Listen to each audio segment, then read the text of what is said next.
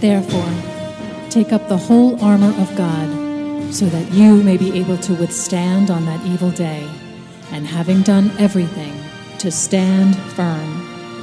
And now, Battle Ready with Father Dan Reehil. Good day. Welcome to Battle Ready. Let's begin with a prayer in the name of the Father, and of the Son, and of the Holy Spirit. We adore you, Lord Jesus Christ, here and in all your churches throughout the whole world. And we bless you, for by your holy cross you have redeemed the world. Amen. In the name of the Father, and of the Son, and of the Holy Spirit. Amen. Today, the church celebrates and honors the exaltation of the Holy Cross. And for the rest of the world, they must think we are quite strange wearing crosses around our necks and on our fingers and uh, putting them up in our homes. Because for, to them, it would seem that we're just looking at the murder of a man and somehow um, glorifying that. But we're not glorifying the murder of Jesus. We're glorifying the love of Jesus that drew him to the cross. And we're glorifying the fact that by the Holy Cross, he has indeed redeemed the world. So it's through the cross that we are given new life. It's through the cross that heaven opens up the storehouse of its graces and floods the planet. It's through the cross that all of creation is given a rebirth. So that is something to honor and celebrate. I uh, I would think that at the moment that Christ completed this work and excuse me, in the extraordinary form of the Mass, the Latin Mass, which um, was celebrated up till 19, I think, 68, solely just that way in Latin. The words are consummatum est. It is completed, it's finished. and when he did that, how all of creation would have felt something new you know, we're told that the uh, there was an earthquake, that the temple uh, was shaken, and the uh, veil in the inner chamber was ripped in half from top to bottom, top to bottom, meaning it was ripped from heaven to earth. Me- that means that we are not anymore separated from access to God. That because of Jesus Christ because of the Word becoming flesh, uh, that we now have access to the Holy Trinity directly. And that was something completely new that was lost in the garden by Adam and Eve and restored by Jesus Christ and by him coming into the world through his mother, Mary. Mary had a very active role in this uh, redemption because she brought him to us. And so um, there's much talk over the last decades about giving her the title redemptrix or mediatrix uh, of all of all graces uh, through the redeeming of the world by Jesus Christ, her Son. That hasn't happened yet, but I think it will at some point. People will recognize uh, that not by her own merits, but by the graces she received from the Lord, has she been given such great power and, and uh, a, a unique place in salvation history. Surely we can acknowledge that. So, anyway, how did this all begin? Well, on September 13th, in the year 335, the Church of the Holy Sepulchre, which is that great uh, site in uh, Jerusalem, uh, this church was dedicated, and it, it sits over the place uh, where the uh, crucifixion occurred. The following day, on September 14th, meaning today, the cross that uh, Empress Helena, so who is Helena? We'll get to that in a minute, uh, had discovered on September 14th in the year 320, so 15 years earlier, was venerated in a solemn ceremony. And so that's why this is the day we celebrate this. Now, let me now switch gears a little and talk about St. Helena or St. Helen. Uh, she was a woman of very humble means, and she married uh, a Roman officer who would become the future Roman emperor. And they would have a son, and their son was be called Constantine, and he became the Holy Roman Emperor. Uh, and it was at that point where uh, she was kind of, you know, she's the Queen Mother. Uh, and then she had a great love for, she converted when her son brought Christianity or made Christianity the religion of the kingdom. And uh, so she converted late in life. Uh, her son legalized Christianity because it was outlawed before this in the year 313. And she was very fervent in spreading the faith and using her royal position and her influence to build churches for the worship of God across the whole empire. Now, listen to this. When she was in her 80s, she made a decision that would transform her life. So, under her son Constantine's orders, she organized a small group to travel to the Holy Land to find the actual cross on which Jesus hung and died. And so she knew that this undiscovered relic was the foundation and the life giving heart of the incarnational Christian faith. She knew this. And according to our tradition, she first received the inspiration to go there in a dream, what she would call a holy dream. And she followed that inspiration. Remember, St. Joseph received, from what we know in the scriptures, most of his communications from heaven were, came through dreams, at least the most critical ones we know of. Uh, so this would not be something that was entirely uncommon, and she would know the story of Joseph. Now, at this time, pagan temples were built on top of uh, many of the holy places of Jesus' life. And this would prevent the Christians from worshiping at these places. So, St. Helen learned through questioning local Christian and Jewish leaders that the cross was believed to be buried underneath the spot where the temple of Venus stood. Imagine that the pagan temple of Venus. So, St. Helen then assisted the church in having the pagan temple demolished and carefully excavated. And there she discovered Jesus' tomb. Of course, Jesus wouldn't be there. He rose and ascended to heaven. So th- this is the place we, we now call the Holy Sepulchre. But there were three crosses uh, there, not just one, because remember, there were the two thieves that were hung on crosses on each side of Jesus. There was also a board with Pilate's inscription. Uh, there were also the nails which had pierced Jesus' body. So you can imagine the excitement when they found all this. Uh, but they still weren't sure which cross was the one that Jesus was crucified on. So the local bishop of this uh, diocese there, his name was Macarius. He's now a saint.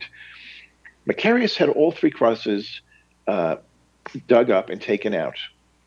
And he took each cross and touched it to the corpse of a man who had just died as well as to the body of a woman who had an incurable illness. And when one of the crosses brought the dead man to life and instantly cured the sick woman, they knew they had discovered that this was indeed the cross of Jesus Christ. That was in the year 326 AD. so now they have the cross. Excuse me. So the, the cross was then uh, taken to Constantine uh, the cross was elevated and celebrated, and Christians came from all over the empire to, to venerate the cross. And this is not unlike what we do on Good Friday. On Good Friday, we have the veneration of the Holy Cross in all the churches around the world. And this event is commemorated each year on this day, the, the, feast or the triumph or the exaltation of the Holy Cross. Now, St. Helen, you know, being a good and holy woman, she didn't hoard the cross and keep it to herself. She sent pieces of the cross back to Rome and to Constantinople and to many places so that the true cross of Jesus Christ could be venerated in many parts of the kingdom.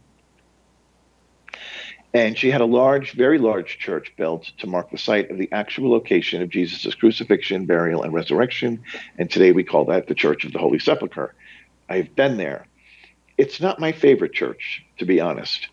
Um, when I was there, it, it just seemed so chaotic. Uh, there's, I think, seven different religions that control the church. It's not just the Roman Catholics. And they, you know, to put it nicely, they don't all get along. And uh, they, you know, as you walk through the, the parts of the church, you're you're going from one uh, controlling religion to another religion to another, and they're all doing different things at the same time. Some are chanting, some are praying, the office, some are, and it's you just there's no peace. There's no peace. I found no peace at all while I was there, and I was actually pushed. You have to go down into this little tunnel to get to the actual site of where the cross stood and I was literally pushed in and pushed out. Uh, and I found the whole thing a little bit off-putting. Uh, and that's you know no slight to Jesus. It's you know it's the people that are running the place that make it that way. Certainly, you could conduct uh, the way the cross is venerated in a manner that would be more reverent and more uh, holy, but for some reason it's not done, or at least it wasn't when I was there but I'm not saying don't go if you have the inspiration to go and and and walk the Via Dolorosa, the way of the cross, through the streets where Jesus did. Uh, that's a very good and edifying thing to do. But don't be surprised if you find the, the place a little a little uh, noisy and irreverent. I just on a side note, my favorite place in all of the whole trip. Well, there was a couple the Dead Sea was fascinating. It was just so beautiful, but so toxic. Um, as you're about to go into the water, the, the guide said, Now, do not put your head under the water because it could blind you. The water could blind you, and if you drink it, it could kill you.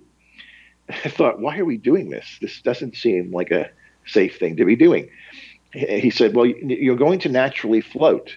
So as long as you don't force yourself to put your head in the water, you'll be fine. So I said, okay, I guess we can do this. And I did. But um, it's amazing to see something so beautiful that can be so deadly. The other place I loved was the um, the Mount of the Beatitudes. It's absolutely stunning. It's a uh, very lush green uh, lawn that goes up the side of this this. It's not quite a mountain, a hill, lined with palm trees, and it's beautifully maintained and really stunning. And that we celebrated Mass outdoors there, and that was quite um, an experience. So, uh, back to the cross. Okay. Uh, while in Jerusalem, St. Helen, she didn't just visit this one place. She visited many of the holy places of Jesus' life, and she built many churches over their locations. This woman was a, a, a one woman uh, construction crew and she just would go through Jerusalem marking sites and having her son send the money, the supplies, and the labor to build these churches. And and you know some of them today are still there, at least the foundations. She went to Bethlehem uh, and built the Church of the Nativity. She went to the Mount of Olives. Uh, she uh, built the Church of uh, the Our Father. She built uh, many, many, many churches and had she not done this, the memory of those sacred sites would have been lost after a few generations because, as I said, they were covered with pagan temples and no one would have realized the, where the places would have been. the tradition of our church also holds that um, when Empress Helen gathered earth from the site of Jesus' crucifixion, where his blood was spilled, and spread it over the ground in Rome, where the Vatican Gardens now exist, in order to unite the blood of Christ with the blood of the martyrs shed in Rome, that uh, miracles occurred in the as she uh, in the place where she did this. She had a great, great, great love for Jesus, but also for His cross. And uh, she teaches us that when we have a true love for Christ, then it must culminate in a desire for His cross. And that may sound strange, but that's that's really the way she lived her life after her conversion, and this is what Jesus told us from his very lips. You know, if you're going to be my disciple, you must pick up your cross daily and follow me. So, this day, this feast, this should encourage us to desire to embrace the life giving cross as Jesus did, because we know that through the crosses, victory over sin and death has been won through his cross, but also when we unite our crosses to his cross. And that brings me to uh, the next thing I want to talk about is uh, how our crosses should be embraced in our own lives. Well, when I think of crosses, the first person after Jesus and Mary that I think of is St. Paul. Because St. Paul was one of the most persecuted and uh, beaten up saints we have throughout the history of the church. And he was a man who knew the cross had power. So he used his trials and his tribulations, his crosses, you could say, to be the fuel that would provide the grace to start up all these churches that he was starting in Ephesus and Corinth and all these places. Let's listen to what he said to the Romans. St. Paul said, Now, if we are children, then we are heirs, heirs of God and co heirs with Christ. If indeed we share in his sufferings, in order that we may also share in his glory. So, what he's saying, this is Holy Scripture, is it is to the degree that we share in his sufferings that we will share in his glory. Uh, there is no cross. If there is no cross, there will be no crown. No pain, no gain. It's the same principle. Uh, and you know the good news is nobody has to go looking for crosses; they come to you uh, naturally or supernaturally. This is what Pope John Paul II, who is now a saint, said in his apostolic letter uh, on the uh, Salvifici Doloris. Christ does not explain in the abstract the reasons for suffering, but before all, he says, Follow me. Come, take part through your suffering in this work of saving the world, a salvation achieved through my suffering, through my cross. Gradually, as the individual takes up his cross, spiritually uniting himself to the cross of Christ, the salvific meaning of suffering is revealed before him. This is another man who knew suffering.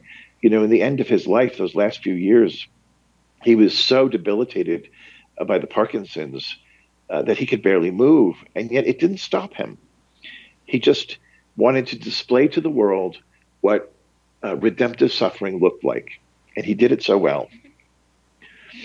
The Catechism of the Catholic Church also teaches us and in paragraph 2010, it says, Since the initiative belongs to God in the order of grace, no one can merit the initial grace of forgiveness and justification at the beginning of conversion.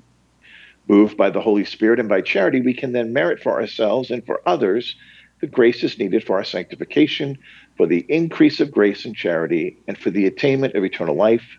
Even temporal goods like health and friendship can be merited in accordance with God's wisdom. These graces and goods are the object of Christian prayer. Prayer attends to the grace we need for meritorious actions. Now, in St. Paul, we see a clear biblical basis for the Catholic doctrine of meriting good for others with specific reference to the concept or doctrine of redemptive suffering. There's two striking passages that, that really reveal this, and the first, when he's speaking to the Philippians, he discusses the possibility of offering his life as an oblation for the community. This is what he says. And if my lifeblood is, so to speak, to be poured out over your faith, which I am offering up to God as a sacrifice, that is, if I am to die for you, even then I will be glad and will share my joy with each of you. For you should be happy about this too, and rejoice with me for having this privilege of dying for you. Paul never did anything halfway. He's always goes to the max. Um, the second time he really emphasizes this point is when he's speaking to the Colossians. And in uh, the first chapter, verse 24, he says this But part of my work is to suffer for you, and I am glad, for I am helping to finish up the remainder of Christ's sufferings for his body, the church. Well, there you have it. So, what does this mean for you and for me? This means very clearly that we must take the sufferings of our life and unite them back to Jesus' cross and say to Him, Lord, I accept this cross and I unite it to your cross. And I ask that you would convert this suffering to grace to go rescue souls. There's nothing greater we can do than to rescue souls that are perishing. There's nothing greater we can do than apply the the uh, all the gifts, graces, and blessings that poured out from the cross further down the road into the people we know in our life, you know, and even those we don't know. We can do this. And I would say there's nothing worse than wasted suffering because some people might think, well, I don't want to do this because it's going to bring me more suffering. No, no, no, no, no. The suffering comes whether you like it or not. What you do with it remains up to you. You know, God brought you into this world without your consent, but He's not going to bring you into heaven without your consent. You're going to have to consent and you're going to have to work with Him. And it's in our working with Him, it's in our asking Him to use us to help redeem the world. We have no power to do this on our own. It always comes from Him, from the cross, the head of the, He's the head of the body that is the church. And the church is suffering right now. There's strange teachings happening. I would even say heresies that are out there. There's many people who don't know the truth about the purpose of life. The, the prosperity gospel is being spread all over the place by, you know, pastors that think it's okay to just uh, have your best life and avoid suffering at all costs. That is not the way Jesus lived his life. It's not the way Mary lived her life. And I'm sure it's not the way Joseph lived his life either. We have to be a people who are picking up our crosses and following Jesus daily. Daily. You know, these promoters of the prosperity gospel, if you don't know what that is, it means, you know, there's people like Joel Osteen who say, you know, uh, if you just give your life to Jesus, he's going to pour out all the riches of the world on you. And it would seem he did that for Joel. I think Joel lives in a house that's about $20 million. Jesus didn't live like that.